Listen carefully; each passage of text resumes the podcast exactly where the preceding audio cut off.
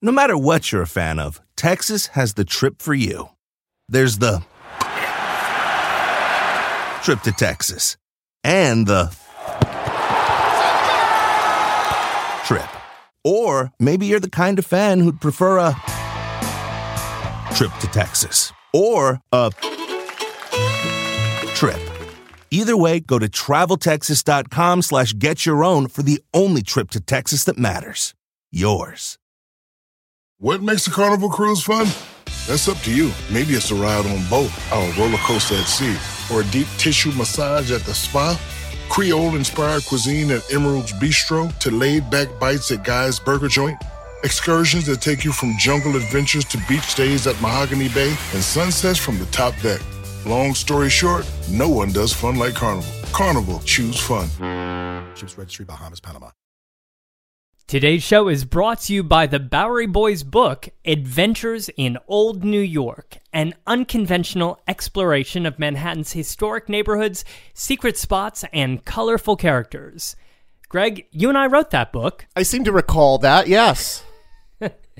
And we're proud to say that it's available in bookstores coast to coast. Pick up a copy today. Barnes & Noble, Amazon.com, your local neighborhood bookstore, wherever they sell books. The Bowery Boys episode 254, The Destruction of Old Penn Station. Hey, it's the Bowery Boys. Hey. Support for the Bowery Boys is provided by our listeners. Join us for as little as $1 a month by visiting patreon.com/Bowery Boys. Hi there, welcome to the Bowery Boys. This is Greg Young. And this is Tom Myers. This is the first of a few shows, not a mini-series, a collection, perhaps. A collection of shows. A small batch. A small batch with the theme of landmarks. What is a landmark? Why do we need protection for landmarks? And we're going to begin exploring this idea with a place that's proven to be rather mystical. The original Pennsylvania Station. Now, on November 27th, 1910, Penn Station, the original Penn Station, opened to the public after 9 years of construction. And on that day, 100,000 New Yorkers pushed inside to tour the massive Beaux-Arts masterpiece. They did this because it was more than a train station. It was a majestic gateway to the city with soaring vaulted and glass dome ceilings and waiting rooms, a concourse, arcade. It was a thrilling and inspiring way to arrive or depart. It was a true masterpiece designed by Charles McKim of McKim, Mead and White, and it immediately rivaled any of the great railroad stations of Europe. However, just over 50 years later, the station would be destroyed, replaced by a massive arena and a train station buried underground. A station that is, shall we say, kindly claustrophobic, and I would say utterly unloved.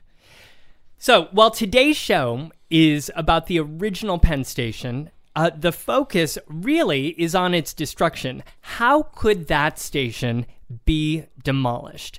How was it demolished? How did they make the decision to destroy it? But also, technically, how did they do it? How did they go about building Madison Square Garden and the new Penn Station without ever stopping train service underneath it? In the minds of many New Yorkers, especially those preservation-minded New Yorkers, Old Penn Station is a martyr, a sacrificial lamb for the fight to preserve New York City's most important landmarks. However, while it may be gone, it's not forgotten. At the end of our show, we'll take you to a couple spots within the current Penn Station where you can see a little bit of the luster of the station's former old glory days. These are relics of the old station that thousands of passengers and commuters pass by every day, most without ever noticing them. So grab a hard hat and a handkerchief as we bear witness to the destruction of Old Penn Station. Pennsylvania 6, 5,000!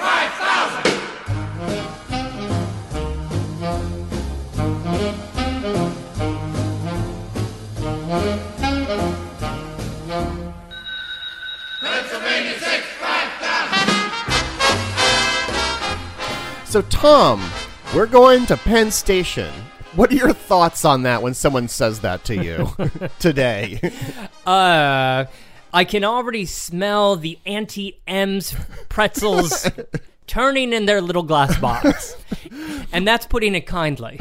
That's only bringing up the smells of soft pretzels. Why, what do you think of?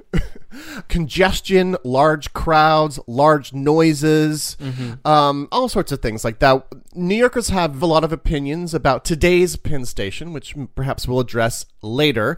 But we are going back in time, Tom, to the year 1910. Oh, right, the year that the original Penn Station opened. Right. Now, Tom, many, many years ago, you and I went to St. Peter's Basilica in the Vatican. Wow, you're taking us to Rome. Yes. So keep that building in mind. You were a French major in college. That's true. So you are aware of the Tuileries Palace? Yes. That was part of today's Louvre. That building is no longer there. And I don't know for sure. Have you been to St. Petersburg and seen the Winter Palace? I have. I've toured it. Wow, I didn't know this was about me.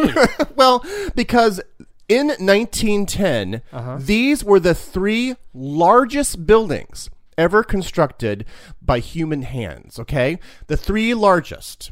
The fourth largest was Old Penn Station. Largest in terms of area, not in terms of height. No, I mean, New York also had the tallest building at the time, but we're just referring to the area of the building. Pennsylvania Station was designed by Charles McKim of McKim, Mead and White for the Pennsylvania Railroad, which was the largest railroad company in America.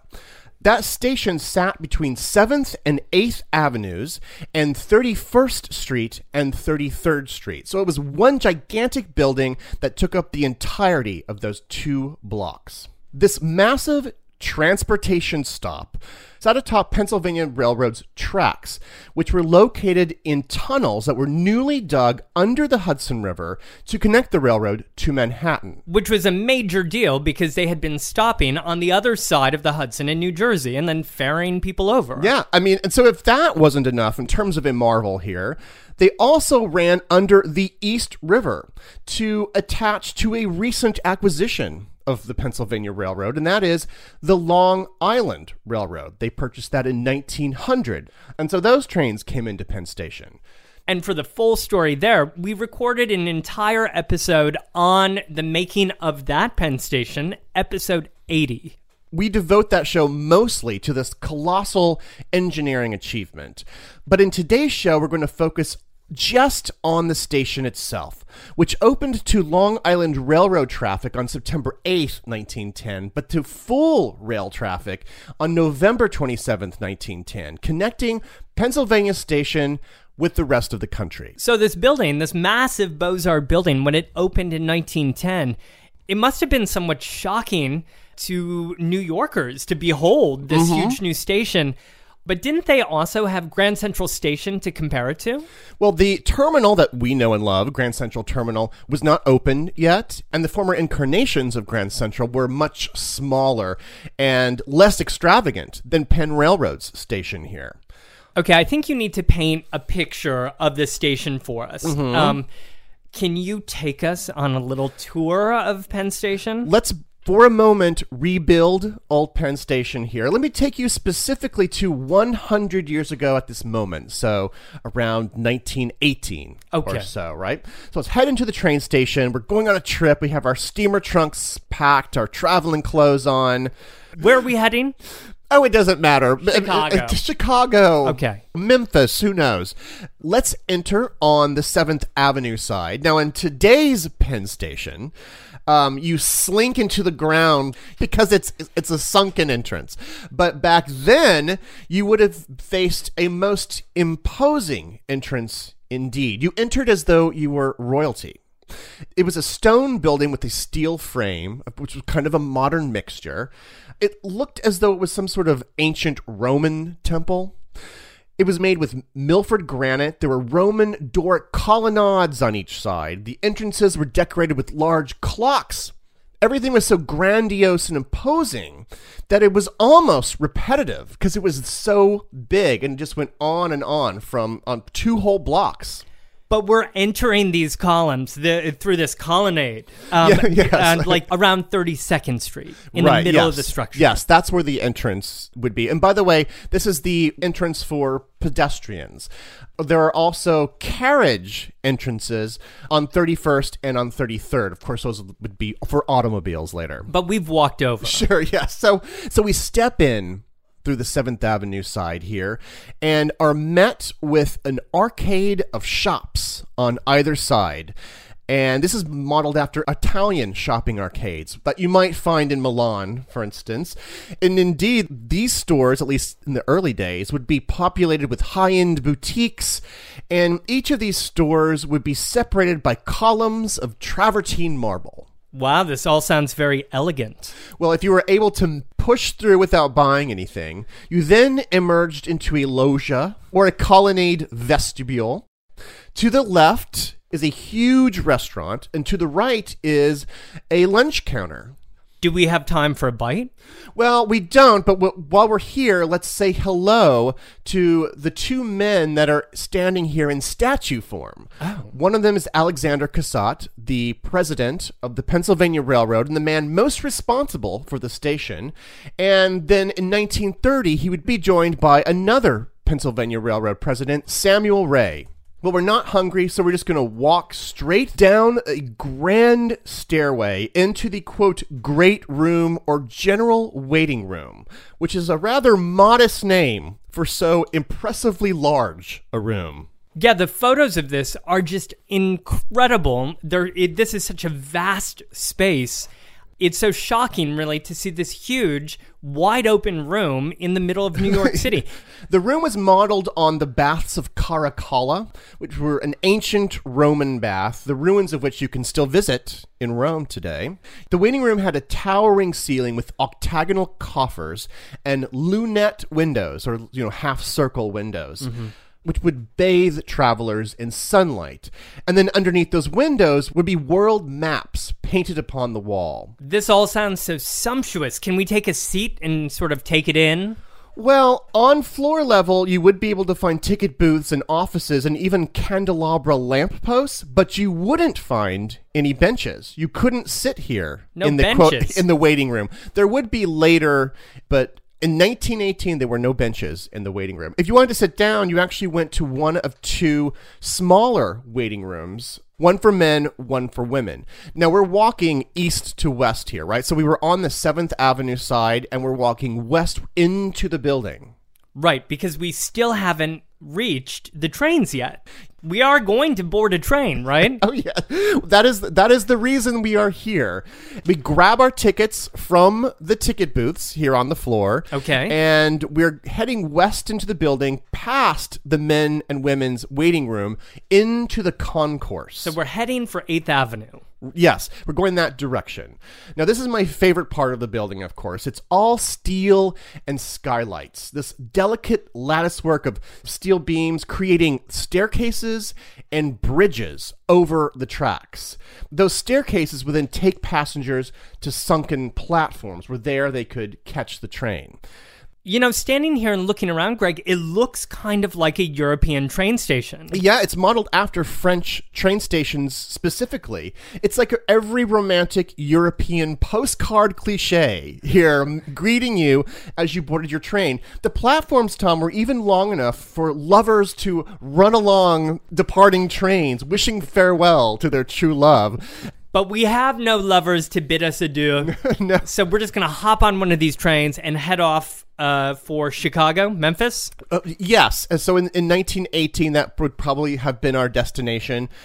Had we arrived at the station by the 1930s, more likely we would have been going to Long Island. Because by the 1930s, 2/3 of the traffic into Penn Station was for the Long Island Railroad. It's amazing to think of a Pennsylvania company having such a profound impact on the development of places as far away as Oyster Bay or Montauk. Now, I should add really quickly that you could also, by the 1930s, go north because in 1917, with the construction of the Hellgate Bridge, that connected the Penn Station Railroad to destinations more north. So you could actually travel to New England now. So by the 1930s, you can head west into the country, you can head north to New England, or east out to Long Island. Right, you could really go where your heart takes you. The station itself was really New York's own Parthenon, you know, which came after decades of economic dominance in the Gilded Age. So this was sort of a trophy, if you will, of Gilded Age successes of the city. And we'll see how that will tarnish a little bit throughout the 20th century. But back then, it was so impressive that the U.S. Post Office eventually hired the same firm, McKim, Mead and White, to build what is more or less a facsimile of Penn Station across the street. That was actually built in 1912, and that's the James Farley Post Office today. Ah, so if we want to get a decent idea of what the structure looked like from 7th Avenue, we can really just go over to 8th Avenue and look at the post office. Yeah. It's many of the same elements. Now, in the 1920s, on top of the millions of commuters that passed through here, Penn Station was also the site of spectacle and glamour as ritzy train cars whisked famed preachers and movie stars and Broadway stars, politicians into town, thousands of people just sitting at the platforms awaiting people's arrival and departures. Wow, preachers and movie stars. That's how they did it back then, Tom. This is an extremely active station during the 1930s and 1940s, although by this time it really becomes more associated with commuting than it does long-distance train travel, which would grow to become more expensive and out of reach for most people during the Great Depression. It would see the most foot traffic. The largest numbers of people would come through here actually during World War II. Yeah, 1944 and 1945 were peak years for passenger traffic on U.S. railroads, including here in Penn Station. However, there was something else going on here, because in 1944, Congress had passed the Federal Highways Act, which gave federal dollars for the construction of interstate highways to be built once the war was finished. And because of this, 40,000 miles of highways would be constructed. For example, in 1946, both New Jersey Turnpike and the New York Thruway construction began. Immediately after the war. Yes, and things would change very quickly for a number of reasons. As pointed out in a fine book, The Late Great Pennsylvania Station by Lorraine Diehl, she has some interesting stats on inner-city travel. In 1945, during the war, 75% of trips between cities were taken by train, and only 3 out of 100, so 3%, were taken on airplanes. But 10 years later, in 1955, 33% were by train, down from 75%, and 25% were taken by plane. So 25, up from 3%. Mm-hmm. So you can see how things were drastically changing very quickly. Well, and really the notion of the glamour of travel, which had defined the railroad for many decades, that glamour was now being co-opted by these brand new airlines, who were luring away customers away from Pennsylvania Railroad. It was glamorous to fly coast to coast, but it was also just more practical because now you could make that trip coast to coast in between 6 to 7 hours. And then compounding the problem for railroads after the war, you know, because of a number of different factors, middle-class New Yorkers were moving to the suburbs in droves. They were moving to houses with modern conveniences and with garages. So there you have it. Cars and flights are faster. There's a little bit more glamour, but also it seemed to signal something else, also something very American, that they represented progress and a new modern age. And there was something that seemed very stuck in the past about taking the train. Yeah, generally speaking about taking the train. Penn Station in particular, however, had another problem, and that was, now we're talking mid-1950s here, right? So many decades of since its opening, the building was falling into disrepair. Think of the thousands of trains that have come through here, the millions and millions of people who had walked through that waiting room, the millions of people smoking cigarettes in that waiting room. Think of all of that. Turn the whole building into a filthy mess. And obviously, they could clean it. They were able to clean the station. They had the ability to use soap and water. Except for the fact that revenues were falling so quickly because fewer people were taking the trains in the first place that they didn't have money and resources to spend on such cosmetic matters. So soon, the whole building had a kind of grime to it.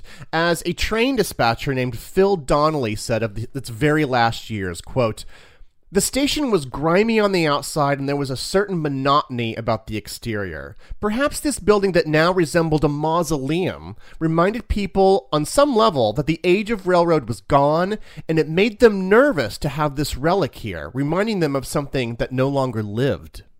Mausoleum. Things are taking a turn for the grave. But to make matters worse, it wasn't just passenger service that was down. And by the way, like you mentioned, the Penn Railroad, the Pennsy, was the nation's largest passenger rail service. But they also made a lot of money from freight service. Freight service handling the Northeast. But by the late 50s, industry had taken a hit in the Northeast, and interstate trucking had become more popular and more convenient for factories. So they were kind of getting it on all sides. But they're still a big American company. So they must have had some ideas about turning this thing around by the 50s, right? They certainly had ideas. And I think you just brought up another good point to remember here, which is that the Pennsylvania Railroad was a massive private company. They weren't funded by the government. They had investors to please, and they needed to turn a profit, or at least they needed to try to turn a profit. They could see what was coming in the distance. They could see the train wreck, if you will, that was coming in the distance as the entire American railroad industry was in decline. And they needed, as a private company, to come up with ways to make money for their investors. And for that, they turned to another opportunity that they had for raising funds, real estate, because they owned huge parcels of land, including rail yards and stations in major cities all over the country. So perhaps they could develop over and around the tracks that were leading into these stations. After all, real estate in New York City is always a safe bet. Nearly always. Almost. So in the 50s, they started floating around some different plans that involved developing some of this real estate. Like in 1951, they proposed developing a, quote, World Trade Center over the train yard that was between 9th and 10th Avenues. So a block directly west of the post office. They proposed selling off the air rights above those tracks. That never ended up happening, perhaps because it was considered at the time too far west. But it at least shows you what they were thinking. And, of course, another World Trade Center would soon be developed further south in the financial district. Yes, the name was still available. But 4 years later, in June 1955, the railroad did succeed in selling the air rights, this time between 7th and 8th Avenues. That would be over Pennsylvania Station. They sold it in a rather secret deal to the architectural firm Webb and Knapp. And this would have been a massive $100 million project to build a, quote, palace of progress that would, among other things, be home to a permanent World's Fair that would be presided over and run by showman Billy Rose. Well, this sounds very ambitious. This was going to go over the station? It was going to be built on top of it? Oh, no. The station would be redeveloped underground for $13 million. It would be streamlined and air-conditioned, and according to the railroad, quote, "When completed, the new station will be the world's finest." Greg actually just did a spit take all over his microphone. But anyway, the president of Webb and Knapp was never able to raise the money, so this project didn't go anywhere. And there were other projects as well. You know, one project called for the demolition of the entire front part, the arcade that you were talking about along 7th Avenue. Just destroy all of that, all the way back to the Grand Waiting Room, and replace that arcade, you said that was very reminiscent of Milan. Replace it with a parking lot, which when you see the architectural drawings for it, you see like three people kind of like passing through the parking lot on their way into the front door of Penn Station. It's kind of hilarious to consider what the reality would be, you know, having 500,000 or 600,000 people brushing past your poor parked car. Well, that sounds utterly nauseating, and luckily that didn't come to fruition either. So what did they settle on? Well, they moved forward with their plan B. They couldn't raise enough money for big construction projects, so they decided to make some updates to the station instead. And those would be unveiled the next year in February of 1958, when designers took some cues from the new modernist architecture and interior design happening in airline terminals and opened up a futuristic-looking new ticket counter in the middle of the waiting room. It looked a bit like a clamshell, and it blocked the men's and women's waiting rooms. But on the upside, they were very high-tech, and they included closed-circuit television, so you could watch the reservation clerks in the back rooms as they booked your seat on your upcoming trip. Oh, how horrifyingly modern that sounds. It sounds like the Jetsons, actually. By the way, there are model cars here in the waiting room, essentially beckoning people to buy Chevrolets. And essentially blocking the passageway of people, because the railroad had also turned to opening up advertising space in the station wherever they could. But this was all just small change. You know, all this advertising was just small change. They are a major, major private company that is losing big money on this station. They need to turn it around. And they knew that the only way to make some real cash here was to work with the space above the station or even in the space occupied by the station. But to make that happen, they would need another partner, a partner with enough money to actually buy up space and develop something significant. And that, Greg, is where we cue the entrance for Madison Square Garden. The old classic venue that by the late 1950s here was actually home in Hell's Kitchen on 8th Avenue between 49th and 50th. This was the third incarnation of such a structure named Madison Square Garden, the home that Tex Rickard built, as they called it, named for the promoter of the garden in its day. But by this time, it had outgrown that space up in Hell's Kitchen, and the Penn Station spot seemed ideal for the garden because they would have easy access to trains, commuter trains, and all those subway lines. In 1960, the Madison Square Garden Corporation was formed, and finally a plan went public on July 24th, 1961. From the next day's New York Times, quote, "New Madison Square Garden to rise atop Penn Station.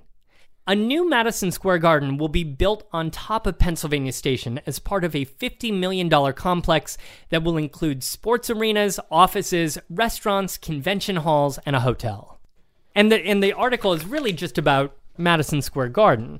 Later on, down here in the middle, the main waiting room of Pennsylvania Station will be left as is, and special facilities, such as ramps and arcades, will be built to permit ready access to the sports and entertainment facilities for persons using either the Pennsylvania Railroad or the Long Island Railroad. So in this first announcement to the public, the main waiting room of Penn Station was to remain as is. A couple days later, however, on the 27th, the story would be a little bit different. They would announce, "The present station structure will be raised to the street level, and the sublevel concourses of the Pennsylvania and Long Island Railroad will be modernized." So they let this bad news leak out in dribs and drabs, it sounds like. Not all at once. But what's interesting is that all the news in the papers were really focused on the new. It was the new thing that was being built. It was the excitement surrounding the new Madison Square Garden. That's what the artists' renderings are. That's what the headlines are about. It was almost like they were saying, oh, and then, by the way, we're also tearing down Penn Station. After first saying that they wouldn't. I mean, could they just do this? I mean, I understand that they're a private company, but this is a public facility. Were they just allowed to sell this off and tear it down? Well, and I guess that's sort of the crux of this whole story, right? The big question is, how did they do this? And the fact of the matter is that in 1960, or in the case of this article, 61, historic buildings didn't have the protections that we take for granted today. The Landmarks Preservation Commission did not yet exist. There was a city planning commission, but in 1961, they didn't have the power to govern demolitions. They had the power to issue and oversee construction permits. And actually, even in one of these articles, they say they asked if the plans had been submitted to the City Planning Commission, and the developers responded that, yeah, sure, the plans for the whole structure had been drawn to meet all the new zoning requirements. So that's what they were basically concerned with. And quite frankly, by 1961, it seemed like New Yorkers had just fallen out of love with old Penn Station. Not to say that it didn't have its defenders, especially among a small group of influential architects who will band together in one last effort to save old Penn Station. We'll get to their protests and the city's reaction after this. No matter what you're a fan of, Texas has the trip for you. There's the trip to Texas and the trip. Or maybe you're the kind of fan who'd prefer a trip to Texas or a trip. Either way, go to TravelTexas.com/getyourown for the only trip to Texas that matters. Yours. In the decades before the Civil War, slavery's grip on America tightened. But soon, a diverse group of abolitionists, both black and white, began to construct a clandestine path to freedom for the enslaved. Hosted by Lindsey Graham, Wondery's podcast, American History Tellers, takes you to the events, times, and people that shaped America and Americans, our values, our struggles, and our dreams. In the latest series, American History Tellers explores the Underground Railroad, a covert network of secret routes and safe houses operated by men and women committed to helping enslaved people escape bondage in the South. Fugitive slaves and anyone helping them face terrible violence and even death if caught. But for those brave enough to risk the journey, the Underground Railroad offered a path to the northern states and Canada, where their freedom was assured. Follow American History Tellers on the Wondery app or wherever you get your podcasts. You can binge this season's American History Tellers, The Underground Railroad, early and ad-free right now on Wondery Plus. What makes the Carnival Cruise fun? That's up to you. Maybe it's a ride on boat, or a roller coaster at sea, or a deep tissue massage at the spa, Creole-inspired cuisine at Emerald's Bistro, to laid-back bites at Guy's Burger Joint, excursions that take you from jungle adventures to beach days at Mahogany Bay, and sunsets from the top deck. Long story short, no one does fun like Carnival. Carnival, choose fun. Ships Registry, Bahamas, Panama. Tom, how do you think people would react if news came out that the Woolworth building was going to be torn down and replaced with a 400-floor tower, some ridiculously large tower? Let's just pretend that there are no protections, the protections that we give landmarks today. Imagine that there are none of those. How would people react today? Well, that's nearly impossible to even conceive of. I mean, there would be great wailing and gnashing of teeth, and there would be people in the streets, I would imagine, complaining that they were getting nickel and dimed out of a great masterpiece. Well, yeah, it would be an immense reaction. It would be a national, even international reaction. You just can't take something like that away from the landscape without a huge reaction. Unfortunately, you really can't do that today. Because there are these landmark protections in place, but they did not have those in the early 1960s. And you also didn't have the same type of outrage that you might see today. Not as much as you would expect at the news that Penn Station was going to be destroyed. Are you saying people didn't care? Well, I mean, there's a lot of factors that went into the almost a malaise that really took place in the wake of this news. Perhaps some thought there was an unspoken arrangement that buildings that were really of value to the public would never be torn down. But of course, there wasn't any kind of arrangement. A lot of people shrugged and said, well, I mean, it's a private company. Penn Railroad owns the building. What can we do about it? They were resigned to the fate. An interesting argument because it's such a public space. But you're right. It was a building that had been constructed by private company funds was being operated by a private business. Yeah, it was not a local or federal building at this time. Other people noted that, in fact, Pennsylvania Station was already gone. It was dead in many people's eyes. It had been gutted. The inside of it had been turned into some kind of a monstrosity. Its glory days were already behind it. They didn't like the closed-circuit TV ticket counter? The clamshell didn't appeal to the purists.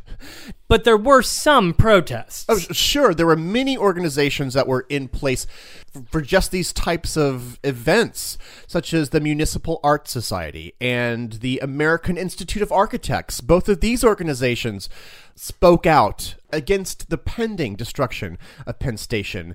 Taking a more active role was a handful of prominent architects who banded together to fight back against this announcement and to remind the public of the aesthetic beauty and the importance of Pennsylvania Station to the life of New York City. This small group of notable citizens and architects banded together in 1962 to form the Action Group for Better Architecture in New York, a group whose acronym is AGBANY, or AGBANY? AGBANY. They were brilliant architects, but not great creators of acronyms. The AGBANY and the Ecstasy. Well, this organization included such architectural greats as Philip Johnson, Ulrich Franzen, Charles Evans Hughes Jr., and even Aileen Saarinen, the widow of Eero Saarinen. And this group of people, along with members of the Municipal Arts Society, would lobby successfully Mayor Wagner in 1962 to finally form a City Landmarks Commission, which he did that year in 1962. However, the commission would not really have any power to designate or stop the demolition of buildings until 1965. Now, this handful of architects and intellectuals who formed AGBANY, they got together on August 2nd, 1962, to actually make a show of protest out in front of Penn Station. Many of them had just come from a press conference that was across the street at the Statler Hotel. Today's Hotel Pennsylvania. They left the hotel and began picketing in front of the building. And it was a very curious sight for many, this collection of famous nerds, essentially. You know, I mean, it was a very well-dressed picket line. They were very, very well-dressed. And those placards were all spelled correctly, too. And well-designed. Yeah, very much so. I mean, it seemed funny to people because, you know, this was an era of civil rights protests and would later be war protests, you know, things that were of true life and death. And so for many New Yorkers, this seemed rather curious because it was just about a building. But the New York Times wrote about this in a lot more of a meaningful way. Quote, "One of the city's strangest and most heartening picket lines appeared in New York recently. It wound its way around Pennsylvania Station, led by upper echelon architectural professionals, carrying signs of protests against the impending destruction of McKim, Mead and White's classic monument to make way for a $90 million redevelopment scheme of dubious grandeur. The public demonstration was joined by about 200 leaders in the architectural field, including the designers of some of the city's best new buildings.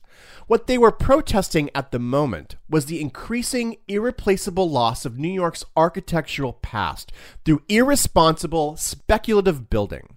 What they plan to protest in the future is the inferior quality of much new work." But despite their protests and despite their high-profile positions, they were up against a bigger battle here. They couldn't turn the fortunes around for the Pennsylvania Railroad or make this structure more practical. They couldn't magically make it a more functional building overnight. It had problems since the beginning, since 1910 when it opened. And then there was this other huge problem, which would become more of an issue in the 1960s, which was its location. That location on the west side in the old Tenderloin was far less convenient and even out of the way in comparison to, say, Grand Central, which was at 42nd Street and Park. Better designed, better situated.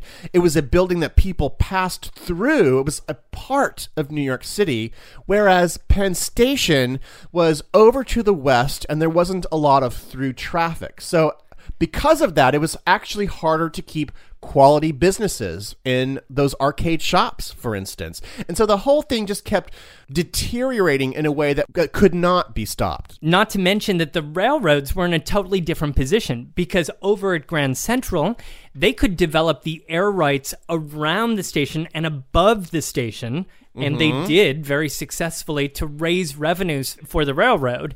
Whereas over here, they were much more limited in how they could develop around or on top of the station. And so they had opted for this plan just to demolish the station and put the train station underground.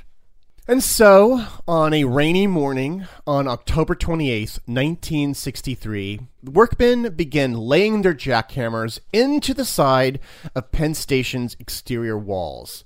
What's really sad is that when they cracked into those walls, which were filthy, of course, from decades of use, but as they cracked in, people noticed immediately a clean pink marble underneath it, which then, of course, they proceeded to render into rubble.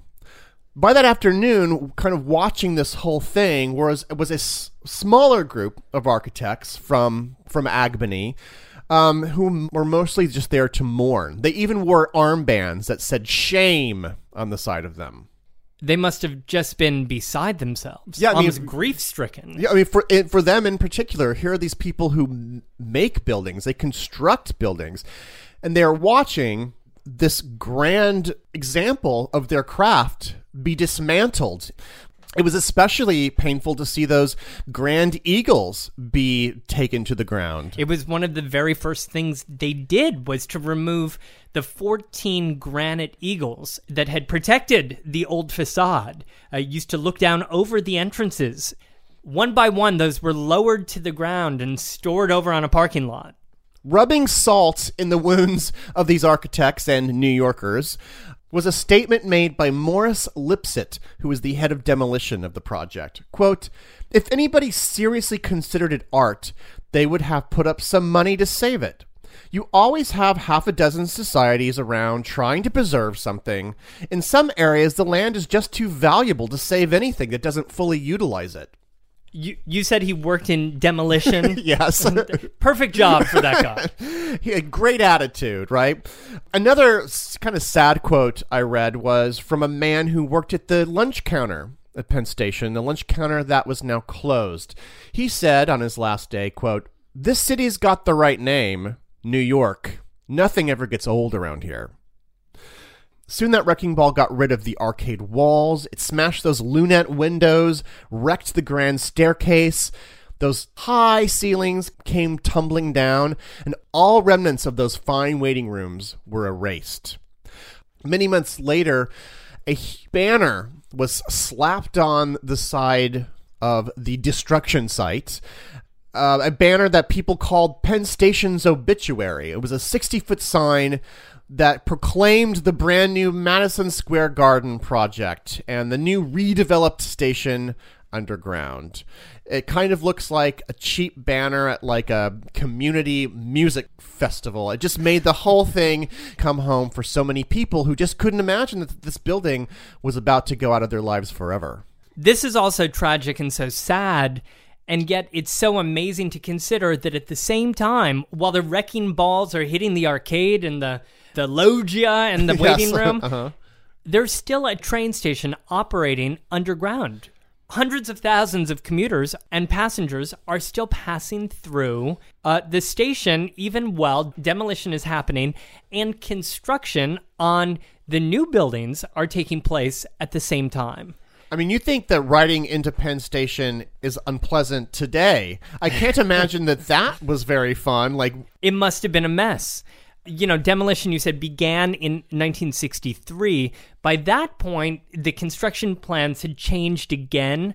The project was now a $105 million project, which called for the construction of a 22,000-seat Madison Square Garden that sat directly on top of the old station, along with another 4,000-seat arena, restaurants, shops, bowling alleys, exhibition spaces, and at first, at least, two giant office towers on the 7th Avenue side.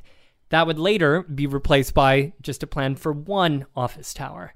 The plans would continue to change even in 1963 while demolition was going on, but the final plans would call for a 20,000-seat arena that sat directly on top of the old station and was 425 feet in diameter, a 5,000-seat smaller amphitheater, and just one 29-story office tower called Two Penn Plaza.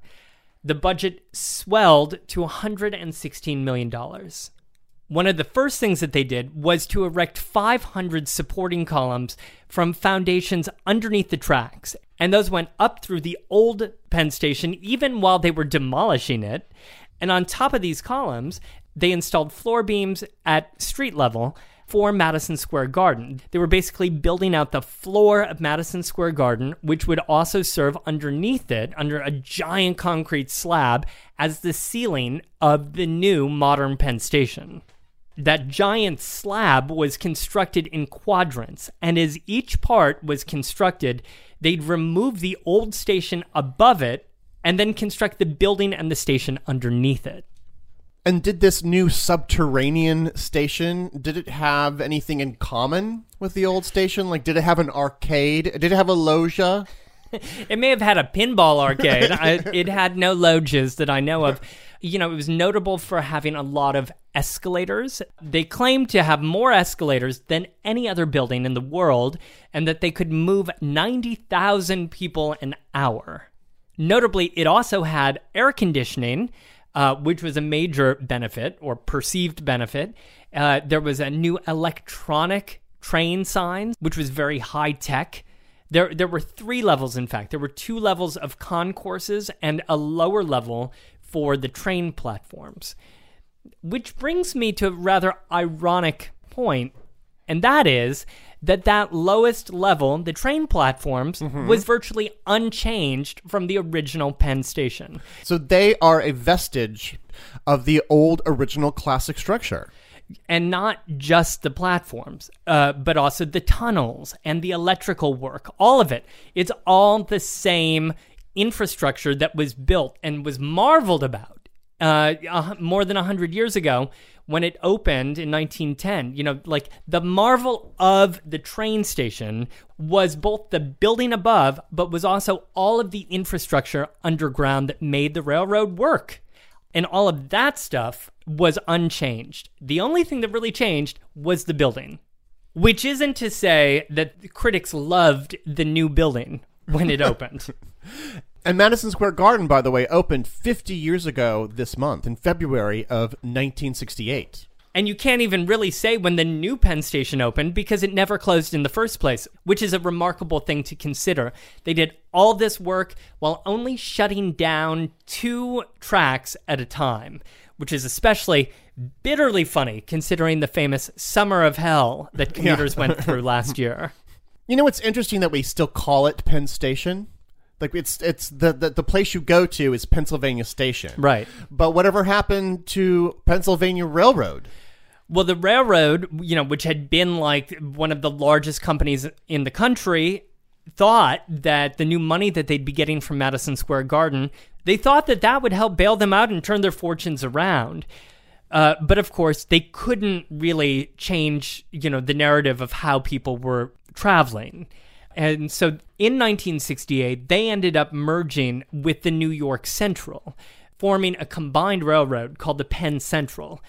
However, even together, they couldn't turn the tide, and the company went bankrupt in June 1970. Out of that came Conrail in 1976, And meanwhile, the U.S. government formed Amtrak in 1971 to serve passengers. Believe it or not, even though the original Penn Station is gone, it is certainly not forgotten. It holds a honored place in the minds of preservation-minded New Yorkers. But there are also actual parts of that building that you can still see for yourself in the location of the current Penn Station. There are bits and pieces of the statues that we were talking about, the staircases that are still there today. And we're about to head into Penn Station to meet up with Justin Rivers, who gives a tour of the relics of old Penn Station that still exist today. Shall we head to Penn Station? I love going to Penn Station. Let's go.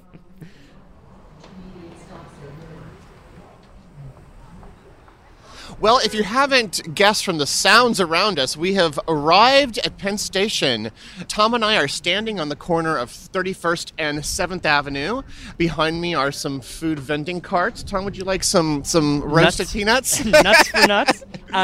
Here we are. We're looking for Justin Rivers, and I think I see him standing. Yeah, let's walk over to him. He's standing in front of Madison Square Garden. Hi, Justin. Hey guys, how you doing? Justin, how are you? Good. Thanks for meeting up with us. Can you tell us what you do? So I am a tour guide and playwright. I work for Untapped Cities, and I give a tour of the remnants of Penn Station. Greg and I were wondering if you could perhaps show us a couple of your favorite remnants and relics of the old station. Yeah, I would be happy to. It would be my pleasure. Well, before we even take another step, I think we have one remnant staring down at us right now. We are standing underneath one of the stone eagles.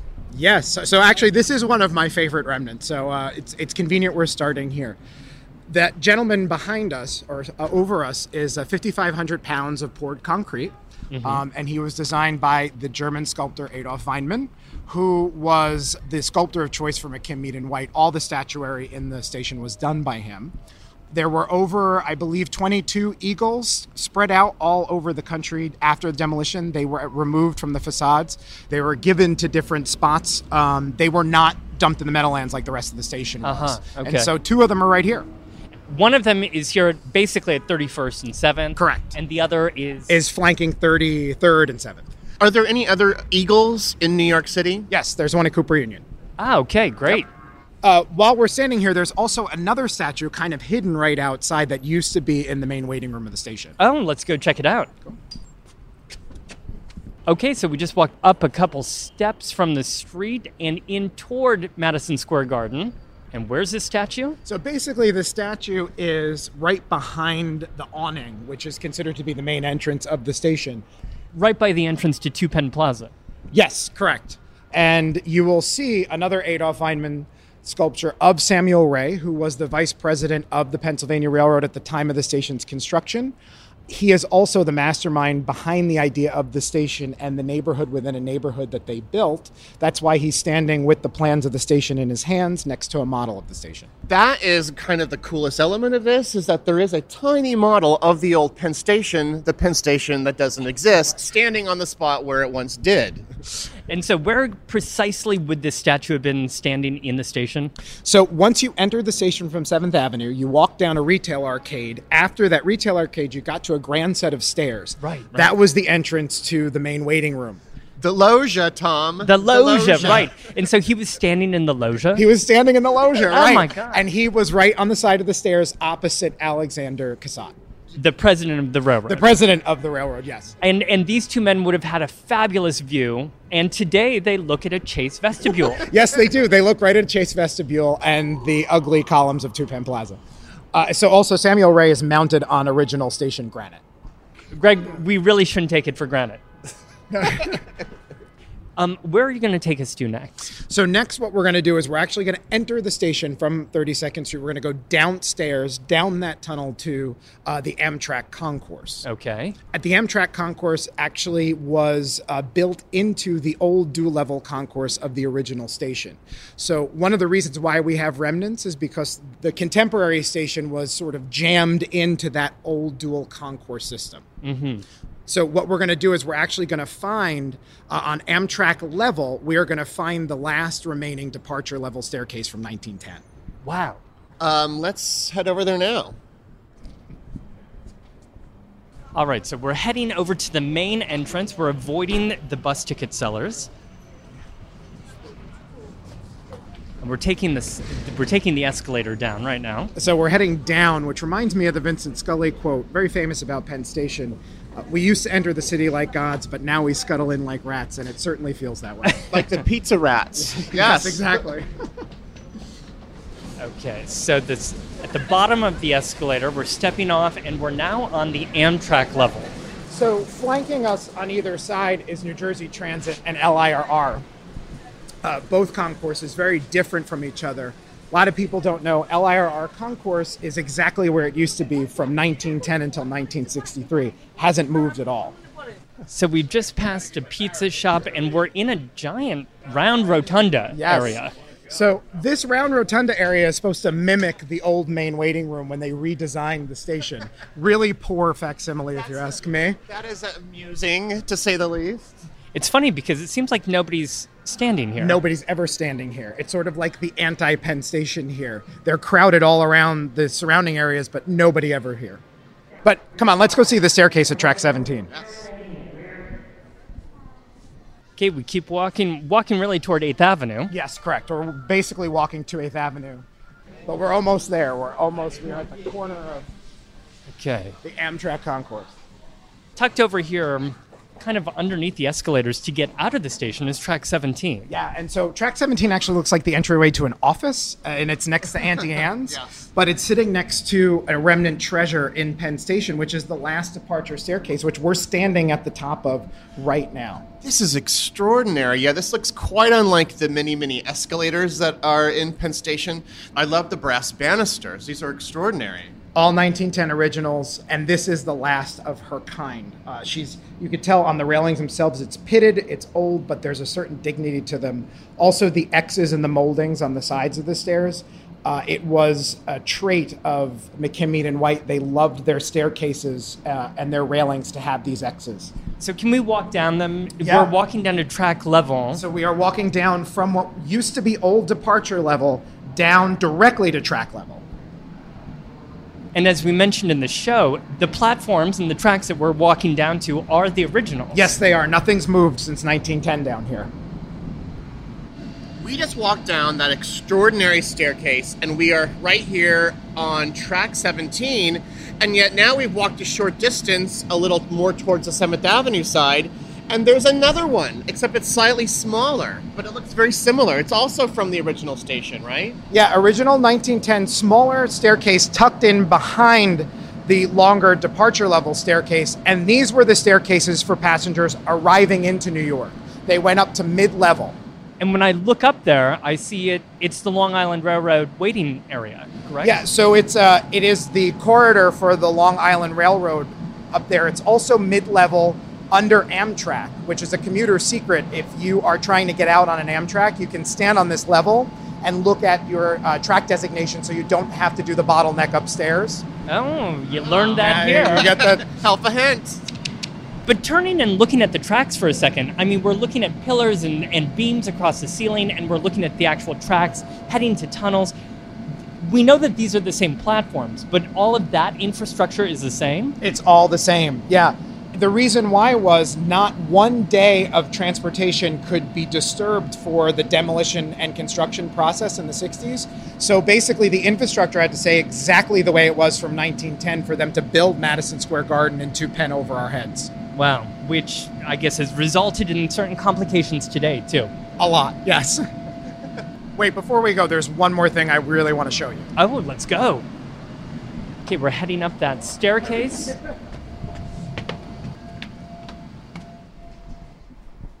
Where are you taking us, Justin? So basically we are on the Long Island Railroad corridor, which is a very low ceiling. And we spend a lot of time talking about Old Penn and how high the ceilings were, but this corridor is actually an old station corridor just covered up. It's so low, it seems so kind of dark and claustrophobic. But no, actually the original station, this is the exact height of the ceilings at the time for a Rivals level concourse. McKim, Mead and White fought against the idea of not getting light down here by putting in glass block floors, which translated from bringing the sunlight down from the original ceiling through down to track level. Oh, cool. Any of that still remain? Oh, yeah, more than you think. So lucky for us, Penn Station is always in a state of disrepair, to put it nicely. So if you just look at any part of the busted ceiling, you'll see old glass block floor from 1910. You see that? Oh, yeah, look at that. So we just stepped over to the nearest open panel, and you look up and you can actually see that grill work up there. Yeah, the glass block floor is looking right down at you, and it's covered with terrazzo that we were standing on when we were upstairs in the Amtrak concourse. I've never wanted to look into a passage full of dirty pipes more in my life. But yeah, that's beautiful. Okay, so we're going to head out to 8th Avenue. And how are we going to get there? There's so many options. There are so many options, but there is a brand new way to get to 8th Avenue. It's actually a brand new way to use Penn Station, which is the West Corridor, built into the new Moynihan Station, which was the old Farley Post Office. So look at that. We've just passed the 8th Avenue station. Oh my goodness. And it's a brand new space. It is. It's immaculate. So basically, this is a new corridor right under the post office for tracks 5 to 20. And so Governor Cuomo opened this June 20th, 2017. So it's brand new. It has that new station smell. It links up to the Penn across the street. You could walk the tracks right back over there if you want to. This brings to mind current plans or current proposals for a brand new Penn Station. I've heard all sorts of different wildly expensive proposals.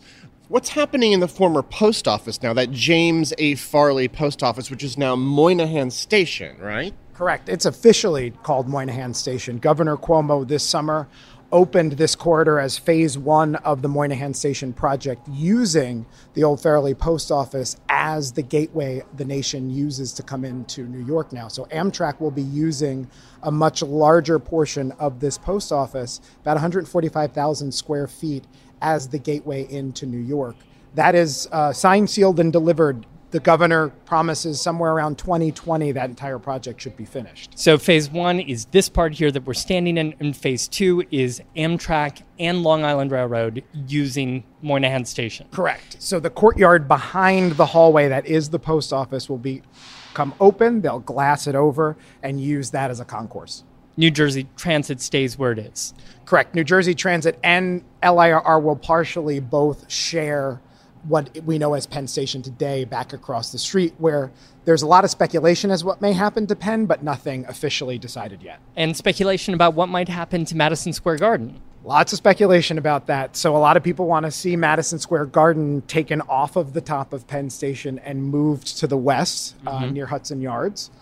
The Madison Square Garden Corporation has said they will move if you buy our air rights back, and they're asking for $2 billion to do that. So stay tuned, because this is a story that's still developing. Very much so. Justin, we wanted to thank you for walking us through this tangle of corridors and helping us find the remaining vestiges of old Penn Station here. Thank you so much. Always a pleasure. And how would people find out more about the tours that you give? They can go to untappedcities.com and click on tours. You'll see it right there. Now, as much as I would love to just kind of walk around and eat pretzels and beer and popcorn all day and kind of stare at the characters of Penn Station, we got to head back to the studio. Oh, man. Well, we can grab some pretzels and take them to the studio. And get a beer to go. Yes. All right. Thank you so much, Justin. We're back in Bowery Boy's studio and preparing for next week's show, in fact. It's a continuation of sorts of the themes that we've talked about here, which is endangered train stations and what to do to protect them. We're going to talk about a crisis that New York City went through in the 1960s and 70s involving that other huge room sitting in the middle of New York, Grand Central. And that story has a much happier outcome, largely because of the successes of groups like the Municipal Arts Society and the Landmarks Preservation Commission, which we said had been formed during this entire battle to save Penn Station, but was powerless until 1965 to do anything. So come back for that show next week and come to our website, barryboyshistory.com, to see a lot of wonderful and some sad photographs of old Pennsylvania Station. A huge thank you to our patrons who have joined us with their support on patreon.com/BoweryBoys. That's patreon.com/BoweryBoys.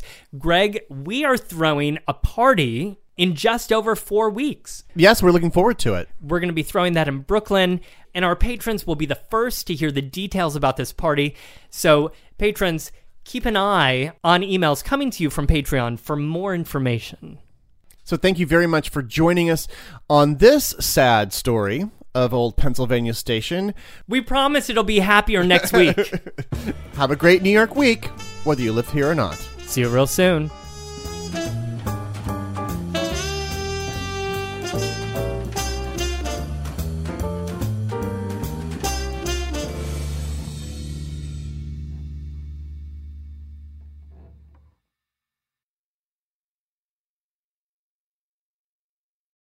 Introducing Celebration Key, your key to paradise. Unlock Carnival's all-new exclusive destination at Grand Bahama, where you can dive into clear lagoons, try all the water sports, or unwind on a mile-long pristine beach with breathtaking sunset views. This vacation paradise has it all. Celebration Key, welcoming guests in summer 2025. Carnival, choose fun. Copyright 2024 Carnival Corporation, all rights reserved. Ships registry, the Bahamas and Panama.